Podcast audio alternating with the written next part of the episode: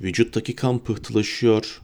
Bazı organlar 24 saat sonra çürümeye başlıyorlar ya.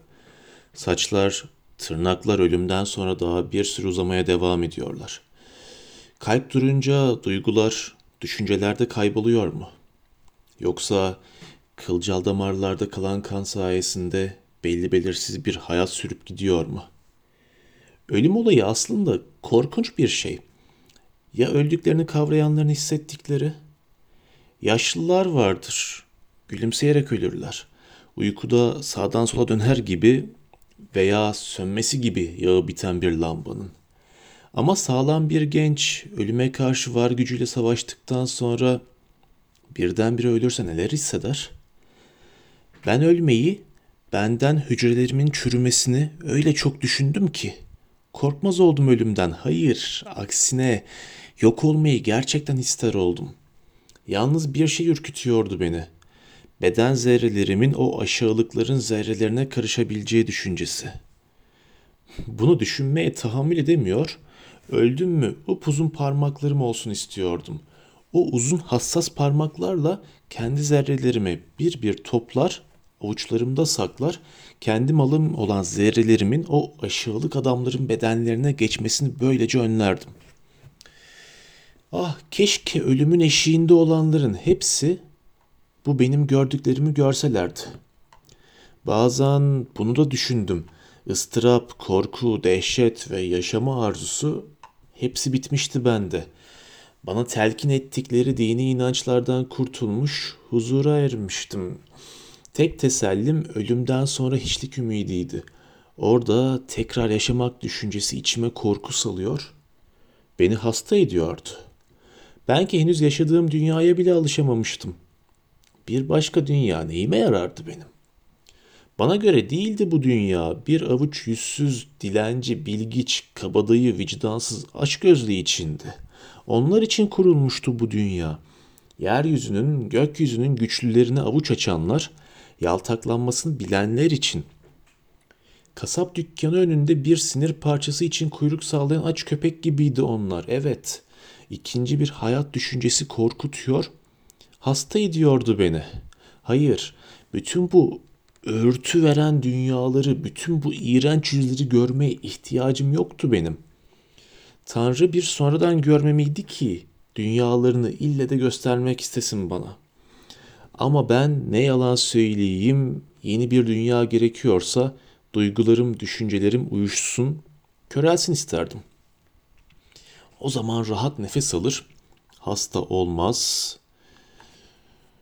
Ömrümü bir Lingam tapınağında sütunların gölgesinde bir başıma geçirir, gözlerimi güneşten korumaya, insan seslerinin hayat gürültülerinin kulaklarımı tırmalamasını önlemeye bakardım.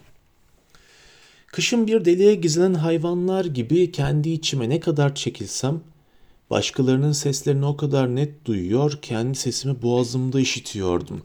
Yalnızlık ve inziva sonsuz, koyu yoğun gecelere benziyordu. Koyu, yapışkan, bulaşıcı karanlıkları olan ve boş kentlere çökerek şehvet ve kin uykuları yaymayı bekleyen gecelere benziyordu. Fakat boğazım karşısında ben kendim için vardım ve soyut ve mecnunca bir kanıtlamaydım sadece. Sıkıcı bir şey, cinsel ilişki anında iki kişi yalnızlıklarından kurtulmak için birbirine yapışır. Herkeste aynı delice kıpırdanışlara bir kapıdır bu ve yavaş yavaş ölümün derinliklerine yönelmiş bir pişmanlıkla karışıktır. Yalnız ölüm yalan söylemez. Ölümün varlığı bütün vehim ve hayalleri yok eder. Bizler ölümün çocuklarıyız. Hayatın aldatmacalarından bizi o kurtarır. Hayatın derinliklerinden seslenir, yanına çağırır bizi. Ve biz henüz insanların dilini bile anlamadığımız yaşlarda ara sıra oyunlarımızı yarıda kesiyorsak bunun nedeni ölümün seslenişlerini duymuş olmamızdır. Ömrümüz boyunca ölüm bize el eder, çağırır bizi. Her birimiz ansızın sebepsiz düşüncelere dalmıyor muyuz? Bu hayaller bizi öylesine sarıyor ki zamanı, mekanı fark etmez olmuyor muyuz? İnsan bilmez bile ne düşündüğünü ama sonra kendini ve dış dünyayı hatırlamak, Düşünmek için toparlanmak zorundadır. Bu da bir sesidir ölümün. Ter kokan nemli yatağımda göz kapaklarım ağırlaşıp da kendimi yokluğa ve ebedi geceye bırakırken bütün kayıp anılarım, unutulmuş korkularım yeniden canlanıyorlardı. Yastığımdaki tüylerin hançer yüzlerine dönüşeceği, ceketimdeki düğmelerin alabildiğine büyüyüp birer değirmen taşı gibi olacağı ve ekmeğin yere düşerse cam gibi kırılacağı korkusu. Uyursam lambadaki yağın yere akacağı ve kenti tutuşturacağı korkusu. Kasap dükkanı önündeki köpeğin ayaklarının at tırnakları gibi sesler çıkaracağı endişesi. Ya ihtiyar hurdacı yaygısı önünde gülmeye başlar da bitip tükenmek bilmezse gülüşleri ürküntüsü. Avlumuzdaki havuzun kenarında solucanlar, Hint yılanları olursa korkusu. Karyolan bir mezar taşına dönüşür de altına beni gömerse korkusu. Ve o dehşet, sesim kısılırsa nasıl bağıracağım? Ya kimse yardıma koşmazsa? Çocukluğumu yaşamak istiyordum ama gelince anladım her şey çetin ve acı verici. Hep o günlerdeki gibi. Kasap dükkanı önündeki siyah lagar beygirler gibi öksürmek, sonra balgam çıkarmak zorunluluğu ve çıkardıklarımda kan bulmak korkusu. Kan, gövdenin içerlerinden gelen o akıcı ılık, tuzlu sıvı, o hayat iksiri hiç o kusmuklarla çıkarılmalı mı? Ve ölümün sürekli tehdidi, ölüm ki geçer gider, bütün düşünceleri paramparça eder, en ufak bir dönüş ümidi bile bırakmaz geride.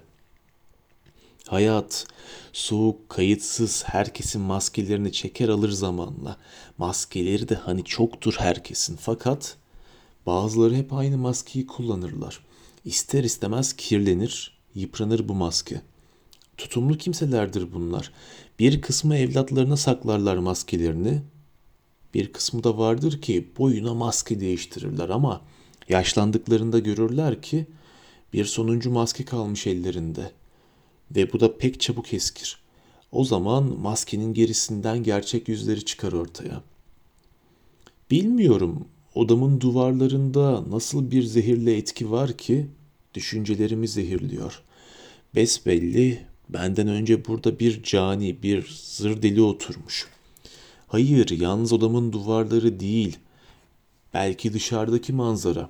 O kasap, yaşlı hurdacı, dadım, o kahpe ve gördüğüm herkes hatta arpa aşımı yediğim kase, sırtımdaki giysiler hepsi birlik oldular ben de bu düşünceleri onlar uyandırdılar. Birkaç gece önce bir hamama gitmiş, şahnişinde soyunmuştum. Düşüncelerimde yeni bir doğrultu o zaman başladı. Tellak başıma su döküyor, siyah düşüncelerim yıkanıyordu sanki. Hamamın buğulu duvarında gölgemi gördüm. Öyle ince, çelimsizdim ki. On yıl önceki halim çocukluğumdaki gibi.'' Çok iyi hatırlarım hamamın terlemiş duvarında gölgem o zaman da böyle görünürdü. Gövdeme dikkat ettim. Kalçam, baldırlarım ve cinsel organım ümitsiz bir şehvet görünümündeydiler. Gölgeleri on yıl önceki gibiydiler. Ben çocukkenki gibi. Hayatımın serseri bir gölge gibi, hamam duvarındaki titrek gölgeler gibi anlamsız, maksatsız geçip gittiğini hissettim. Ama diğerleri iri yarı sağlam kalın enseliydiler. Şüphesiz gölgeleri de hamamın terli duvarına daha belirgin, daha büyük vuruyor. Benimki pek de çabuk silinirken onların gölgelerinin izleri uzun süre kalıyor, görülüyordu. Soyunma yerinde tekrar giyinirken davranışlarımda, yüzümde, düşüncelerimde yeni bir değişme oldu. Sanki yeni bir çevreye, yeni bir dünyaya girmiş, sanki nefret ettiğim bu dünyaya ikinci kez doğmuştum. Ne olursa olsun yeniden kavuşmuştum hayata. Çünkü kurna başında bir tuz gibi erimemiş olmam bir mucizeydi benim için. Hayatım bana çok gayri tabii, çok silik ve inanılmaz görünüyor. Şu anda kullandığım kalemdanı süsleyen resim gibi. Ya belki de kalemdanın üzerine Mecnun kuruntulu bir ressam yaptı o resmi. Dikkatle baktıkça tanır gibi oluyorum. Belki beni yazmaya da o resim zorluyor. Bir servi çizilmiş dibinde Hint fakirlerine benzeyen kambur bir ihtiyar oturuyor. Bağdaş kurmuş, bir abaya sarılmış, başında bir sarık ve sol işaret parmağını ağzına götürmüş. Bir şaşkınlığı anlatır gibi. İhtiyarın karşısında uzun, siyah entarili bir genç kız raks ediyor yadırganın hareketlerle. Kız bir bayader belki. İhtiyarın karşısında raks ediyor. Elinde bir gündüz sefası. İhtiyarla kızın arasında bir dere var. Afyon mangalımın başındayım. Bütün karanlık düşüncelerim göksel ince bir dumanın içinde erimiş, yok olmuşlardı. Böyle zamanlarda düşünen, rüya gören gövdem oluyor. Gövdem ağırlığından, hava basıncından kurtulmuşçasına renkler, hayaller dolu bir dünyada uçuyordu. Afyon kendi uyuşuk bitkisel ruhunu gövdeme üflüyordu ve ben bitkisel bir alemde dolanıyordum. Bitki olmuştum. Fakat sırtımda aba, mangalımın başında hayallere dalarken nedendir bilmem, ihtiyar hurdacıyı hatırladım. Yaygısı önünde o da böyle bağdaş kuruyor, kamburu çıkmış, böyle benim gibi oturuyordu. Bu düşünce ürküttü beni. Yerimden kalktım, üzerimden abayı attım. Aynanın önüne gittim, yanaklarım alev alevdi. Kasap dükkanında asılı etlerin renginde. Ama karma karışık sakalıma rağmen yüzümde ruhani ve büyüleyici bir ifade vardı. Hasta gözlerim yorgun, kederli ve çocuksuydular. Yeryüzüne ve insana ilişkin bütün ağırlıklar içimde erimişlerdi sanki.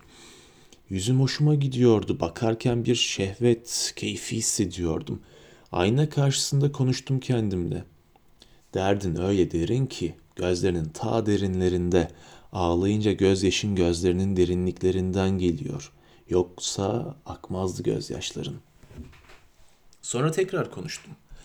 Ahmaksın sen, daha neden gecikiyorsun, ne bekliyorsun, daha ne umuyorsun? Bitişik odada bir şişe şarabın yok mu? İç bir yudum, öl git, ahmak, ahmaksın sen. Ben havaya konuşuyorum. Kesik kopuk, tutarsız düşüncelerde aklımdan geçenler sesimi boğazımda işitiyor ama sözcüklerin anlamlarını çıkaramıyordum. Başımın içinde bu sesler başka seslere karışıyordu.'' Ateşim olduğu zamanlardaki gibi parmaklarım uzamıştı adeta. Göz kapaklarım ağırlaşmış, dudaklarım şişmişti. Başımı çevirince dadımı gördüm. Kapı aralığında duruyordu. Bir gülmedir aldı beni. Yüzü kıpırtısızdı, sönük gözlerini dikmiş, bana bakıyordu. Ne şaşkınlık, ne öfke, ne keder. Öylece bakıyordu. Ahmakça davranışlar güldürür adamı. Ama benim gülüşümün daha derin bir anlamı vardı. Bu büyük ahmaklık dünyanın kavranılmaz, o kolay anlaşılmaz bütün diğer şeyleriyle bağlantı kurmuştu. Gecelerin karanlıklarında kayıp bir şeydi. Ölümün insanüstü bir davranışıydı bu. Dadım mangalı aldı, ağır adımlarla odadan çıktı. Alnımdaki terleri sildim. Avuçlarım beyaz lekelerle benek benek olmuştu. Duvara yaslandım, başımı direğe dayadım. Biraz kendime geldim adeta. Sonra bilmiyorum nereden duymuştum bu teraneyi. Mırıldanmaya başladım. Gel gidelim içelim, rey şarabından içelim. Şimdi içmezsek onu ya ne zaman içelim? Bunalım her seferinde belli ediyordu gelmekte olduğunu ve ben de ap ayrı bir ıstırap yaratıyordu.'' Gönlümde düğümlenen bir şeydi bu ıstırap, bu kederli hal. Kasırgadan az önceki havayı andırıyordu. O zaman gerçek dünya benden uzaklaşıyordu. Pırıl pırıl bir dünyada yaşamaya başlıyordum. Yeryüzü dünyasından ölçülemez uzaklıkta başka bir alemdi bu. O zaman kendimden korkuyor, herkesten korkuyordum. Belki de hastalığa bağlı bir şeydi bu. Zihnim zayıflıyordu bu yüzden. İhtiyar hurdacıyla kasabı pencereden görsem korkuyordum. Hareketlerinde, yüzlerinde neydi korkunç olan bilmiyorum. Dadım bana kötü bir şey anlattı. Pire peygambere andırerek anlattı. İhtiyar hurdacıyı gece vakti karımın odasına girerken görmüş ve duymuş kapının ardından. O kahpe şalını çıkar boynundan, diyormuş adama. Olur şey değil. İki ya da üç gün önce haykırmıştım. Karım gelmişti. Odama girmişti. Kendi gözlerimle görmüştüm. İhtiyarın kirli, sarı, çürük çarık dişlerinin aralarından Arapça ayetler dökülen dişlerin izleri vardı. Karımın dudaklarında. Ya bu adam ne zaman, niçin peyda oldu bizim evin karşısında? Evlenmemden az sonra. Acaba o muydu aşığı? O kahpenin aşığı. Hatırlıyorum hemen o gün ihtiyarın sergisine gitmiş, testinin fiyatını sormuştum. Yarık dudakları aralandı, boynundaki şalın kıvrımları arasından iki çürük diş görüldü. Güldü adam. Öyle kuru, çarpıcı bir gülüş ki. İnsanın tüyleri diken diken oluyordu. Bakmadan mı alıyorsun? dedi. Bu testi parasız. Ha al git hayrını gör dedi. Acayip bir sesle tekrarladı. Parasız hayrını gör. Elimi cebime soktum, iki dirhem ve dört peşiz bıraktım yaygısının üzerine. Tüyleri diken diken eden bir gülüşle güldü. Utancımdan yer yarılsaydı da içine girseydim. Ellerimi yüzüme kapadım, uzaklaştım. Sergilediği her şey hayatın bir kenara attığı kirli, kalıntı öteberinin küf kokusunu saçıyordu etrafa. Hayatın bu süprüntülerini herkesin burnuna burnuna uzatması, kendisinin de bir döküntü olduğunu göstermek için miydi yoksa? Kendisi de çökmüş, kocamıştı, devriliyordu işte. Sergilediği şeyler ölü, pis şeylerdi. Kullanılır tarafları kalmamıştı. Fakat hayata dayatıyorlardı ve e, çok anlamlıydı şekilleri. Bu ölü şeyler benim üzerimde yaşayan bir insanın bıraktığından daha derin bir etki bırakıyorlardı.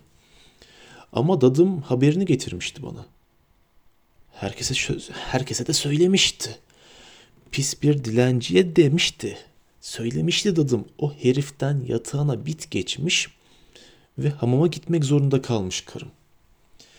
Hamamın terli duvarlarında karımın gölgesi nasıldı acaba? Şehvetli ve davetkardı mutlaka. Fakat karımın bu defaki seçimi o kadar fenama gitmedi benim. Çünkü ihtiyar hurdacı bayağı ve ahmak kadınları tavlayan o damızlıklar gibi değildi. Sırnaşık ve yavan değildi. İhtiyarın yüzündeki o tortular, o mutsuzluk kabukları ve çevresine yaydığı yoksulluk havası ona belki kendisinin bilmediği bir yarı tanrı görünüşü veriyordu ve çürük çırık öteberisi önünde bir yaratılış simgesi gibiydi bu adam. Evet aralarından Arapça ayetler dökülen o iki sarı, çürük dişin izlerini ben karımın yüzünde görmüştüm. O kadın ki beni yanına yaklaştırmamış, beni tahkir etmişti.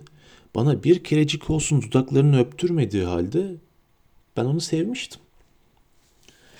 Güneş batıyor, hüzünlü bir nakkare sesi duyuluyordu. İnsanda atalardan kalma hurafeleri ve karanlık korkusunu uyandıran bir aciz ve yalvarış sesiydi bu. Yaklaştığını sezdiğim, beklediğim bunalım sonunda patlak verdi.